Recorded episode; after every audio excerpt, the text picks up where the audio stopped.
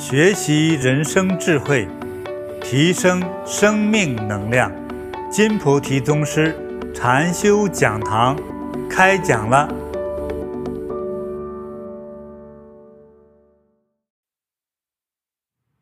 现在啊，到了一个台湾最佳的这个修行时间，和北方相比的话，就是一个不冷不热的时候，啊，真是很好。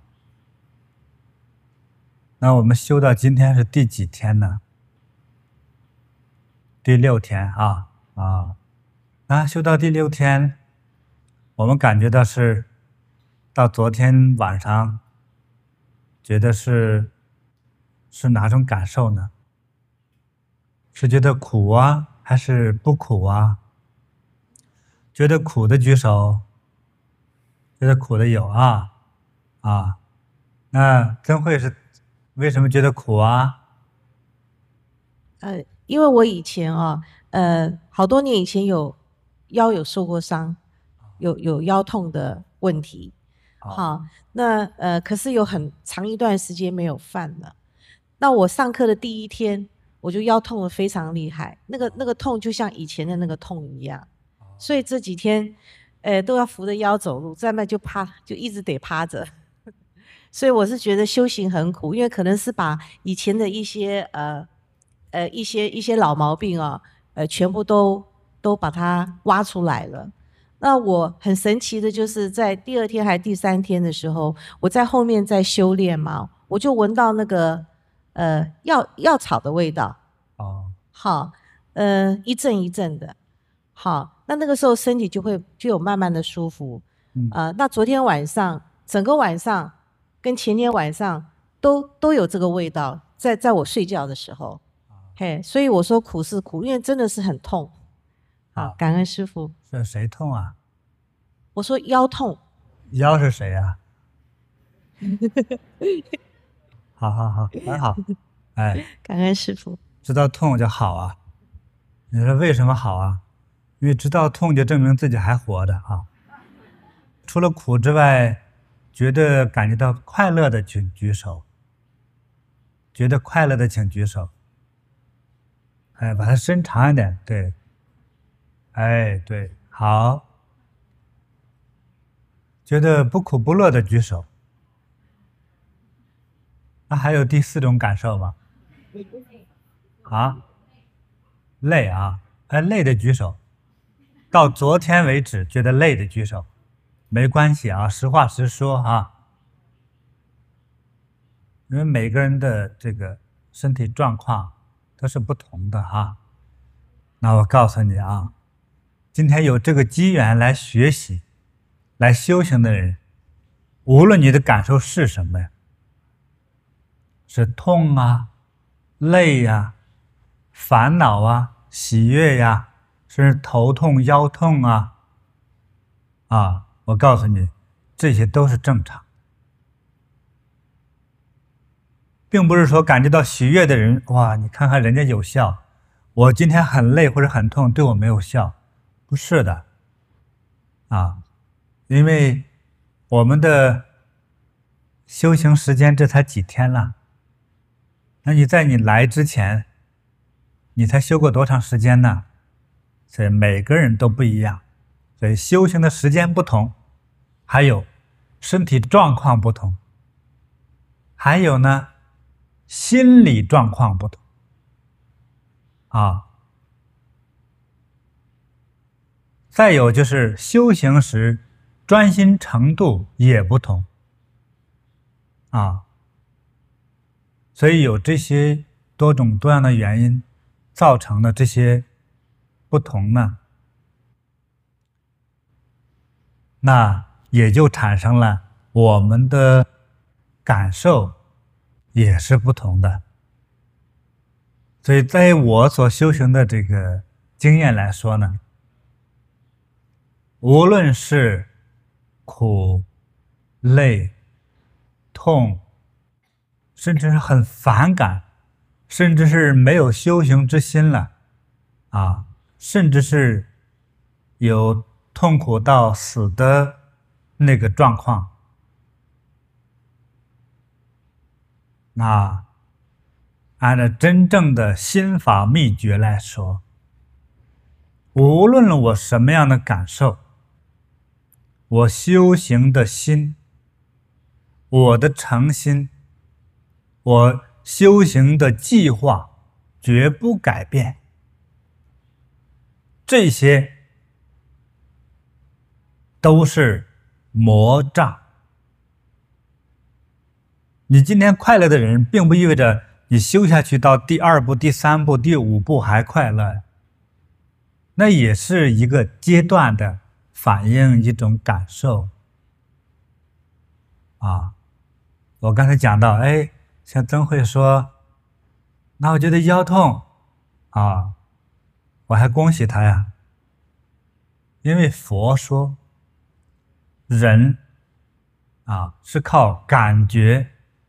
才知道自己活着，而你没有感觉的时候，我的一切的就是好坏、喜乐、痛苦、烦恼等等的，我都没有了，就死了。啊，所以有感觉的时候，我们应该还出一种感激之心。哦，我还活着。今天的痛，就是像现在我头顶上面那片云。等过一会儿啊，这个云就可能被风吹掉了，那是临时的，它就给我一种感受。到底在哪里痛呢？是在腰痛。你现在体细细的体会，那个痛在哪里呢？你可能找到一片，过一会儿又找到一个点，你在那一个点上再用一万倍的放大镜把这一个点放大。比一个磨盘都大，你再去找，深入找那个痛在哪里，一会儿就没有了。那个痛都是假的，啊，是名为痛，实为真真假假的一种现象。你今天的快乐，你现在的感觉到快乐和喜悦，甚至很舒服、很自在。也是一个真真假假的一种表象，表是表面的表，相貌的相，是一个表象。就像我们的脸上，很多女士在美容的贴了一层面膜，等过一会儿把这一层膜撕掉就没有了，是一个假象，不是你的真脸皮。所以你的痛、乐、烦与喜。啊，与悲伤等等这些，他都经不起进行询问，经不起寻找，假象。就像我们今天身上沾了一些灰尘，有没有人会问说：“哎，你看我不小心了，哎，这个人。”在墙上蹭到了衣服，蹭到了黑，把这衣服污染了，我痛苦到要自杀的程度有没有啊？那事实上来说，像这些状况，就像我们身上沾了颜色啊，我们的衣服上沾了灰尘、沾了土，我就很烦恼吗？不需要烦恼啊，拍一拍就没了，风一吹也没了，大不了放在啊洗衣机里呀，放到水缸里洗一洗。就干净了而已了。实在不行，不要这个衣服，换一件衣服，又有什么了不起的呀？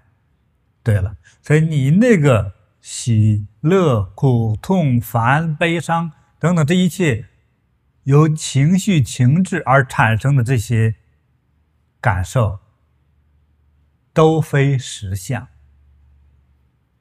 它确实是能产生，我告诉你是假象。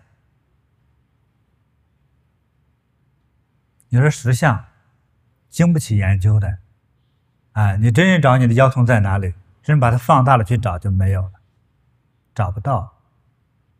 因此，我们这些感受，我们就不要在意它，啊。那么，我们必须坚持的是什么呢？啊，必须坚持的是诚心诚意。简单说，真诚。第二个呢，是慈悲。光有真诚也不行啊！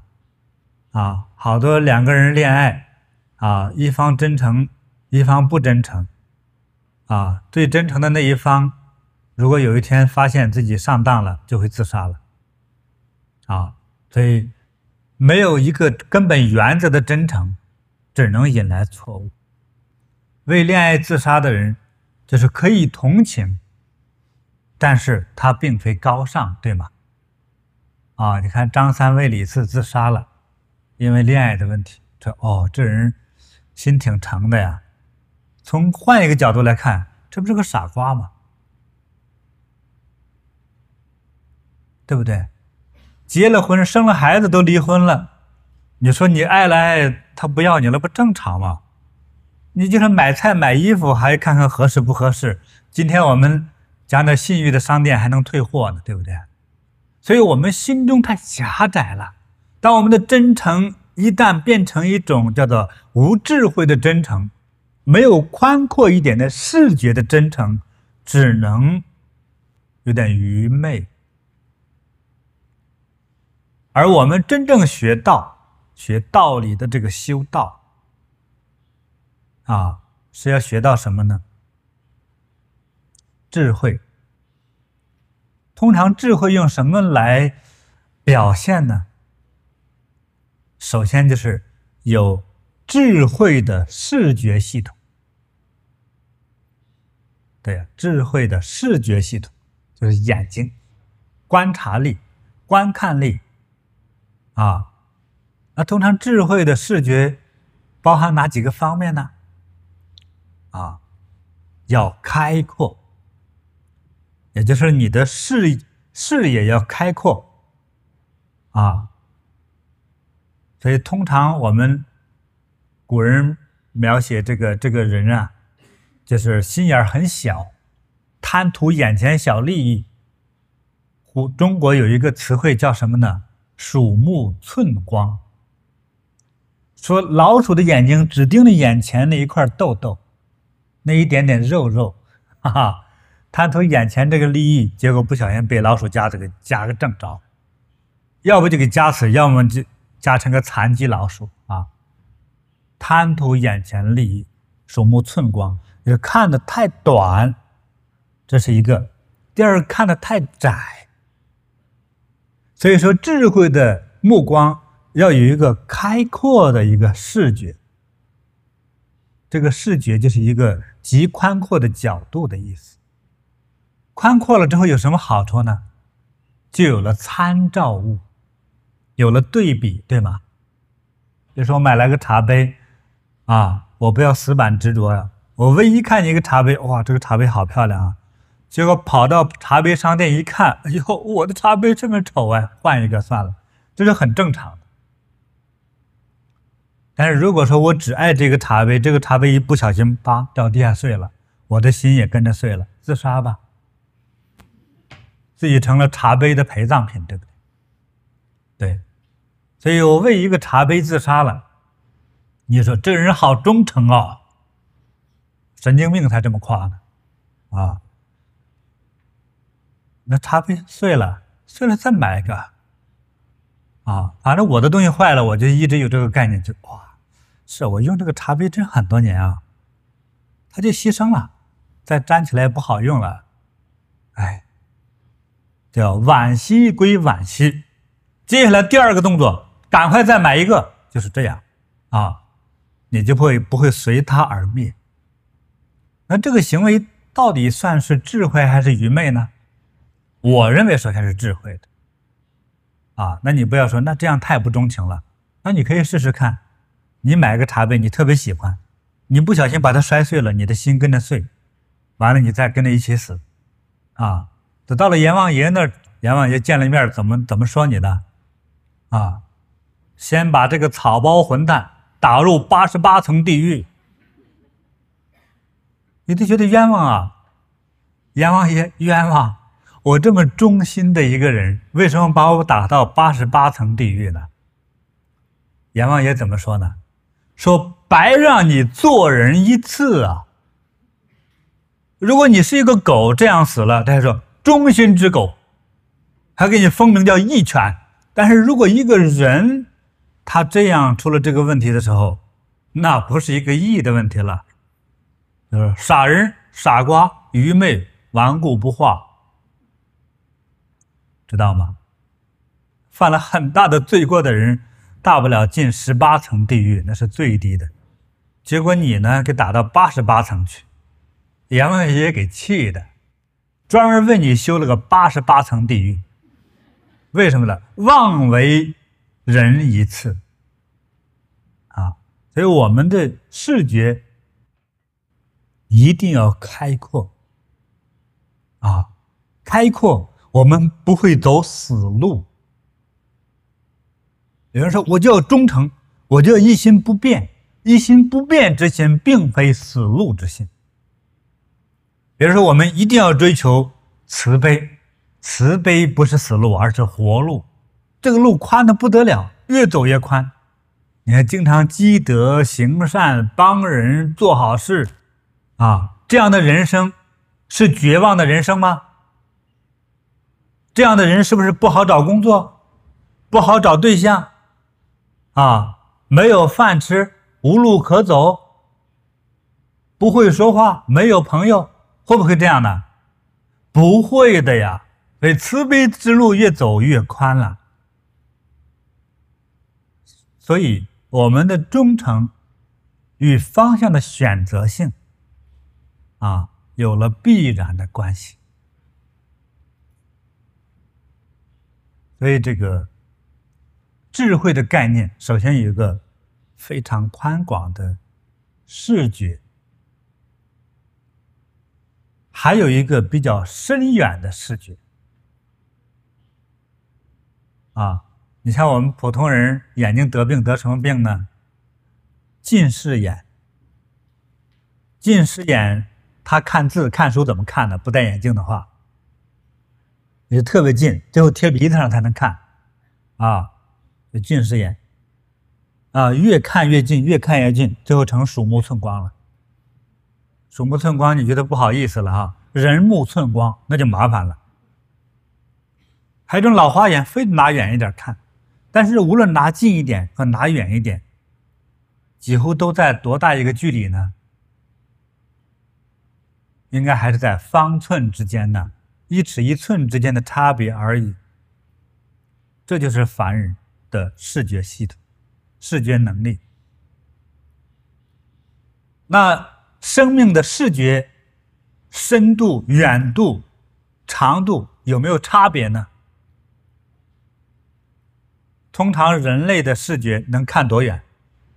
比如说大晴天，没有楼房挡住，望出去，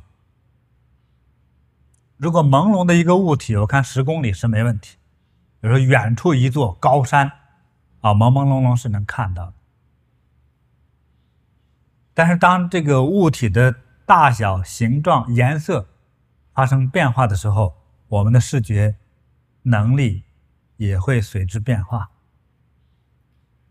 野生动物的视觉能力和人类是类似呢，还是有很大差别？大家知道吗？不知道啊，没做过野生动物吧？做过的举手，真有哎！你做过什么动物？没有，没有，说错了，举错手了，请你别举手啊！这个时候很危险的。哎，有人做过野生动物，你真不愧是个好的修行人哈！哎，就是我们视觉的能力，我们不要说和野生，就和动其他动物之间是有差别的。那么每一种动物的视觉能力也不一样，啊，比如说猫头鹰，它白天能看事儿吗？我们虽然没做过猫头鹰啊，但是我们知道啊，科学家都对这个有有一个测量，猫头鹰是晚上专门看事儿，啊，白天几乎没有视觉能力，啊，那么还有的动物呢，无论白天晚上都能看，啊，晚上还有夜光眼。那你看狗啊、豹啊这些，尤其是食肉动物，啊，那通常都有这个能力。还有很多食草动物也是，啊，你像我在草原上生活的时候，呃，常常遇到那个黄羊啊，就是一种野羊啊，呃，鹿啊，啊，呃，像野狗啊、狼啊，什么那种各种各样的豹子啊，那些东西，它都有很强的夜间视觉能力，它晚上看的还是很清楚，啊，所以我们所看到的这个世界这个程度，事实上和其他动物相比，我们只看到了一个。小的部分，再深点、再远一点，看不到。还有一种，别的动物能看到的，就是近在眼前，我们人类看不到。还有这种东西，比如像一些灵啊，啊，我们还所说的一些，呃，生生命死亡之后变成鬼魂呐，哎，有时候这个其他动物能看到，啊，啊，你像猫就具有这个能力，狗有这个能力。啊，还很奇怪，毛驴也有这个能力。有时候半夜走一走，走到那儿，我们什么都看不见，它在那乱踢乱蹦，就是不敢往前走。啊，有的吓得就趴在地下了，哎，就奇怪了，怎么回事？那有经验的人就知道了，哦，前面有什么东西。啊，那么像这样的状况呢，有一个破解的方法，大家想不想学啊？算了，反正你也不会赶车的了哈。哎，那。不管赶不赶车，遇到这样的状况就点火啊，点火破魔障。所以在这个印度教，最后影响到藏传佛教，通常喜欢做火供啊，也有这个原因啊。火能破一切魔障，火代表能量，代表阳性的能量，代表阳刚的能量啊，代表摧毁啊，摧毁什么呢？摧毁魔君。摧毁魔障的意思，啊，所以那些过去赶车的人呢，行夜路的人啊，啊，那他就有这个经验。那么修行人点什么呢？点香，啊，掏出香来一点，心中念一句啊佛号，念一句通向佛的咒语，啊，这个时候，你的生命的能量、生命的这种磁场就极强，就抵制了邪魔。压倒了邪魔，啊，非常好，啊，你就自保了，最起码是啊。所以，我们这个视觉啊，啊，是有好大好大的差别。所以我们一旦深入修行下去之后，我们的这个观察能力、视觉能力，从宽度、厚度、深度、广度，啊，是随着修行的这个深入。而深入下去，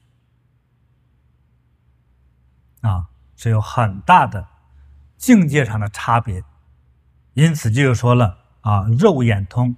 所以说，在一个凡人的基础上，我修到了我的视觉能力已经超越了凡人，我的精神境界，我的能量比过去强壮了很多，我的思维方式，我的智慧也比强了很多。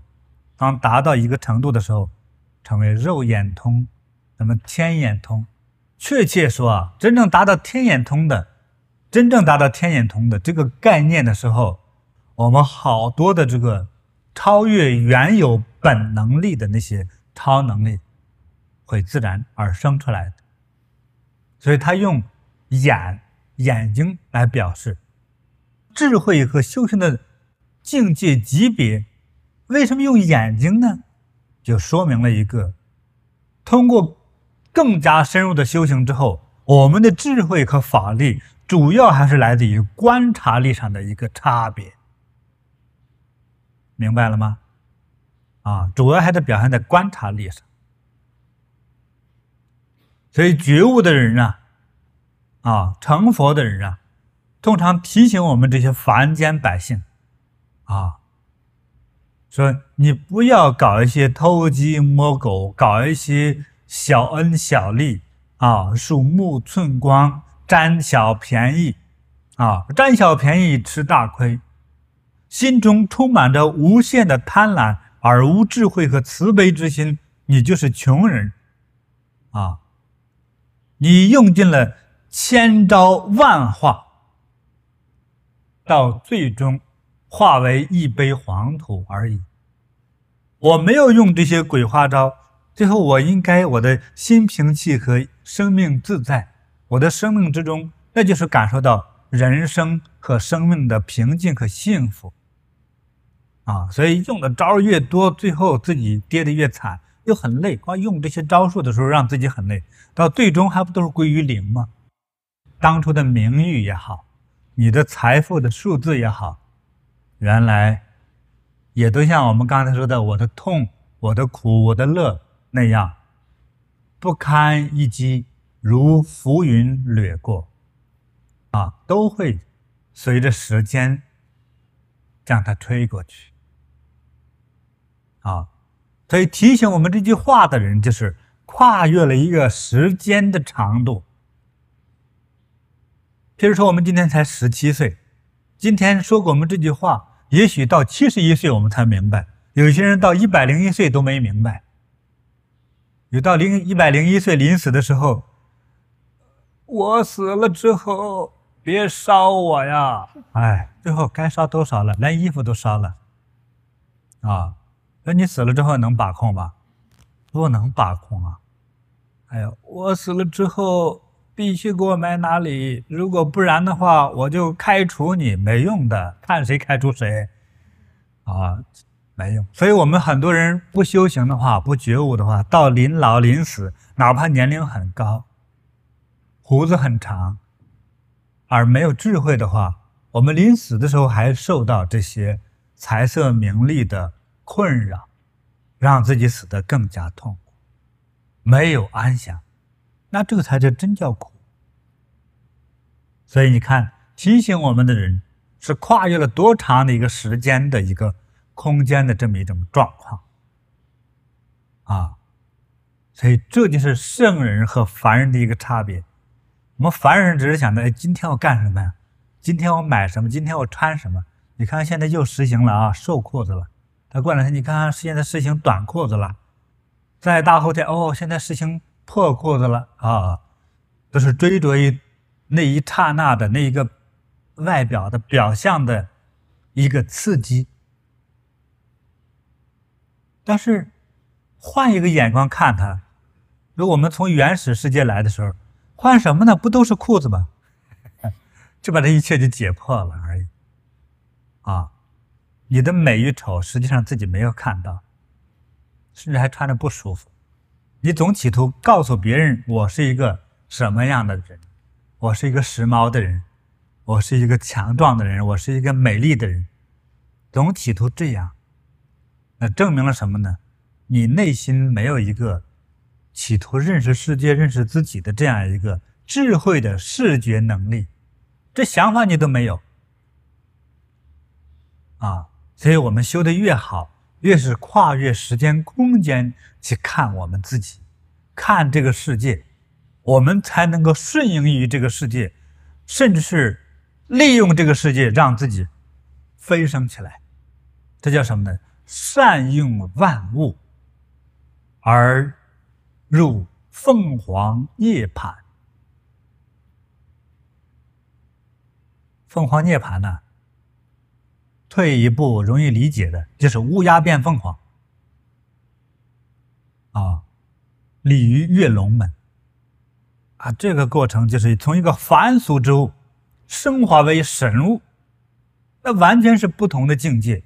我们的感受与真实的这种感觉是完全不同的，是自在的。所以我们学习这个跨越时间空间。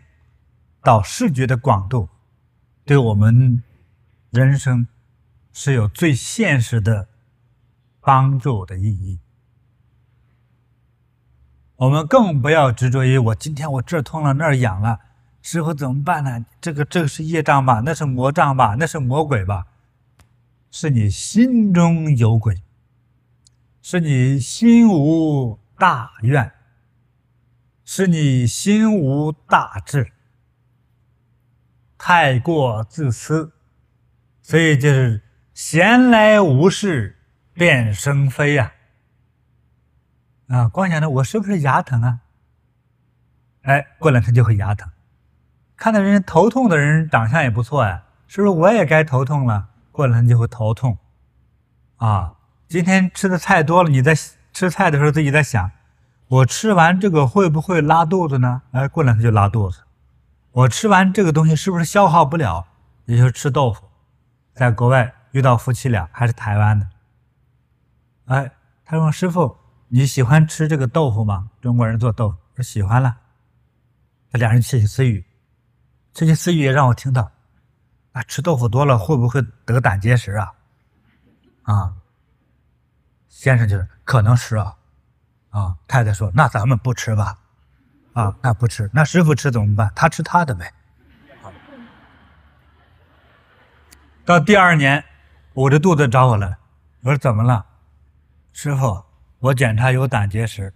啊，我说：“你是怎么搞的？”他说不知道。他太太说：“是不是前一世吃豆腐太多了？前一世吃豆腐太多，与今世胆结石有什么关系啊？”啊。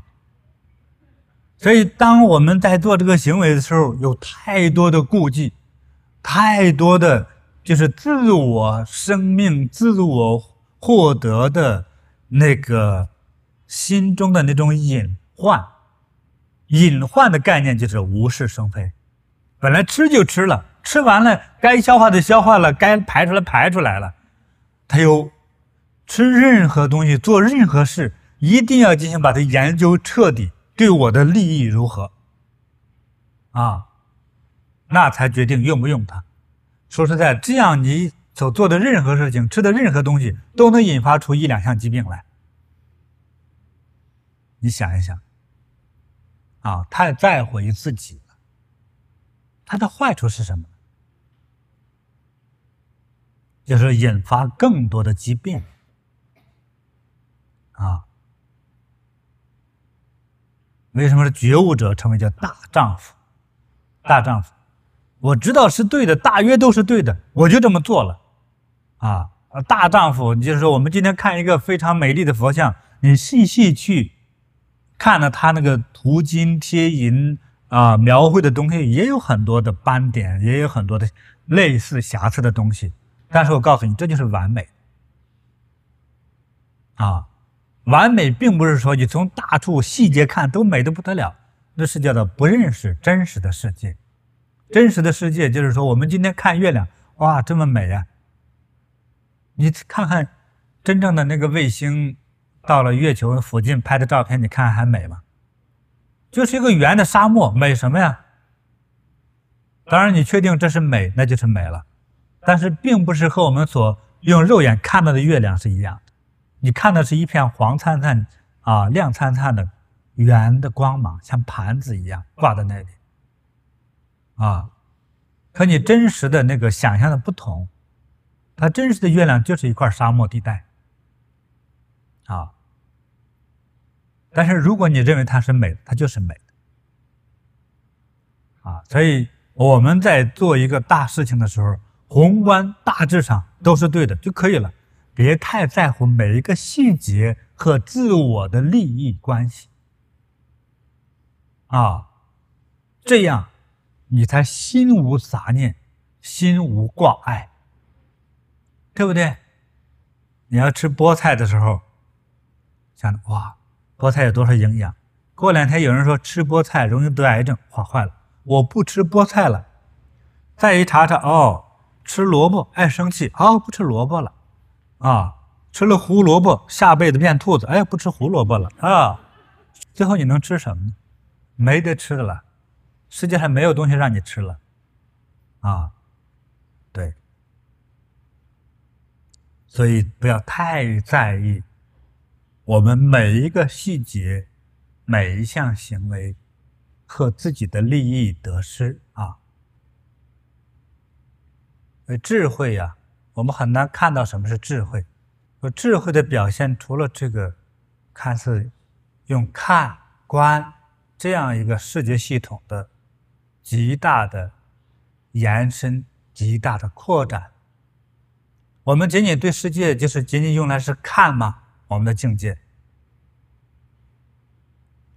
就像我们平时的眼睛一样，就是我们看到这有颗柱子，我们知道绕过柱子。看到这里有一条小河，或许我需要挽起裤腿来趟水过去。河水太深怎么办呢？我可能需要坐船过去，我可能需要修桥过去。但是如果你看不到这个东西呢，掉在河里可能会淹死。啊，走的这个路上，如果前面有修路，挖一条很深的沟槽的话，底下又是铁管子，又是水泥疙瘩，掉下去可能只要头冲下，人就会摔死啊。看是为了用，对吧？我们智慧的视觉让我们看到更大的一个时间空间。之后，那让我们得以妙用、善用。因此，我们不做徒劳无功的事情，我们不做贪小便宜吃大亏的事情，我们不做坑人害己的小人行为。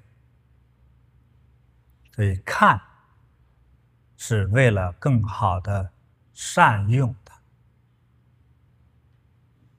我们知道。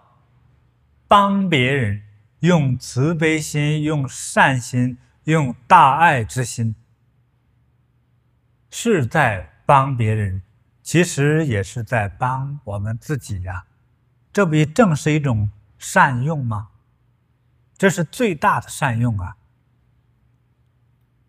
我们的智慧不光是用来看的，我们会出现这个自然的行为，比如说最近这个。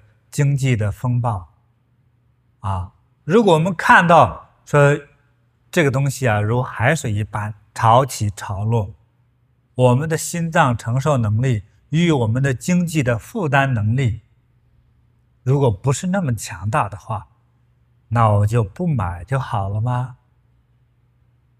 为什么总讲这个问题呢？这不就是功用和妙用的问题吗？如果没有这样大的承受力，我不要买它呀。比如说，我们现在用美金来说，如果我家里有一百万美金，啊，那我们日常需要支撑四五年的经济生活，比如说需要五十万，那我一看准是一个购买股票的时期了，那我花二十万买，可以吧？它真是临时二十万变成十万的时候，我还是能生活了。对了，我还是有一个生存的一个空间余地呀。对了，这也是一个与我们精神视觉的大小长度是有关系的。有的人这个股票市场一跌下来，又要跳楼，又要自杀，为什么呢？是因为倾家荡产。对了，所以我们在做这件事情的时候，我们并没有考虑到它起落的风险。我们光去感受到股票生长之后的收获的喜悦了，而并没有，甚至是根本不去想象，也不敢去想象，低落的时候和失败的时候给你带来的打击是什么样子。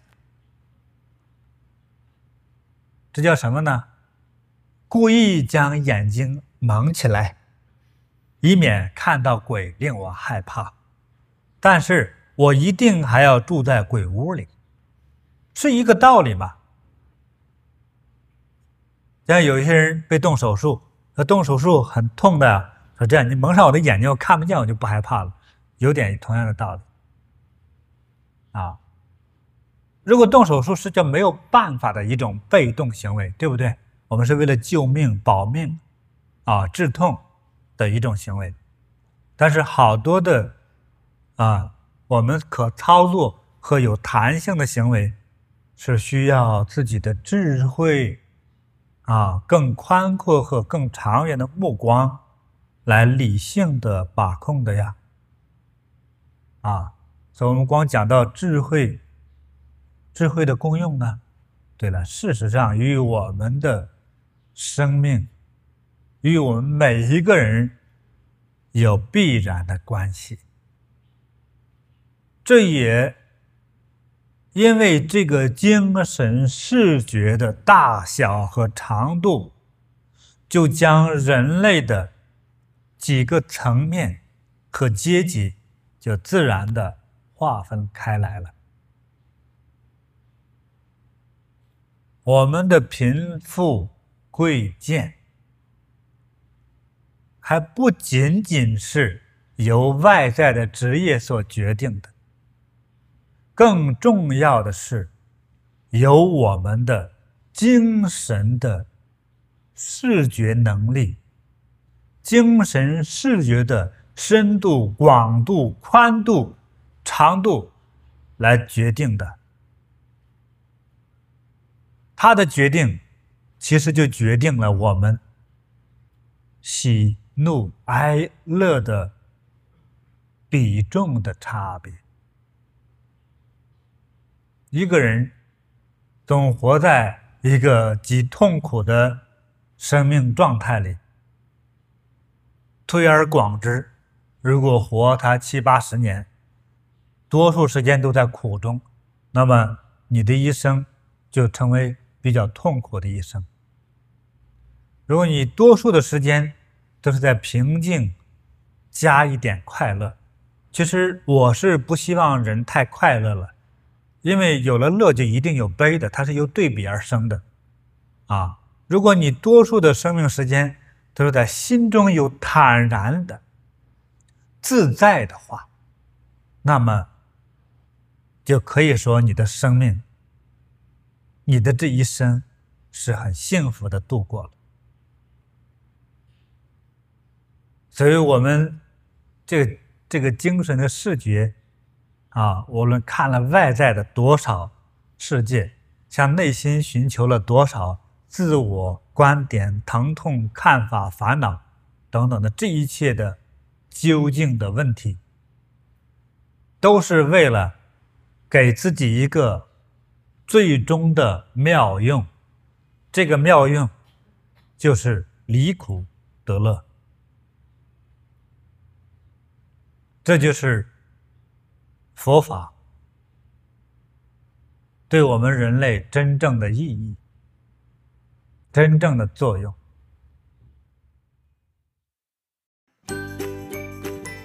欢迎分享金菩提宗师禅修讲堂，您的分享传播会增加您的功德，祝您如意吉祥。更多精彩内容。请下载禅师 APP。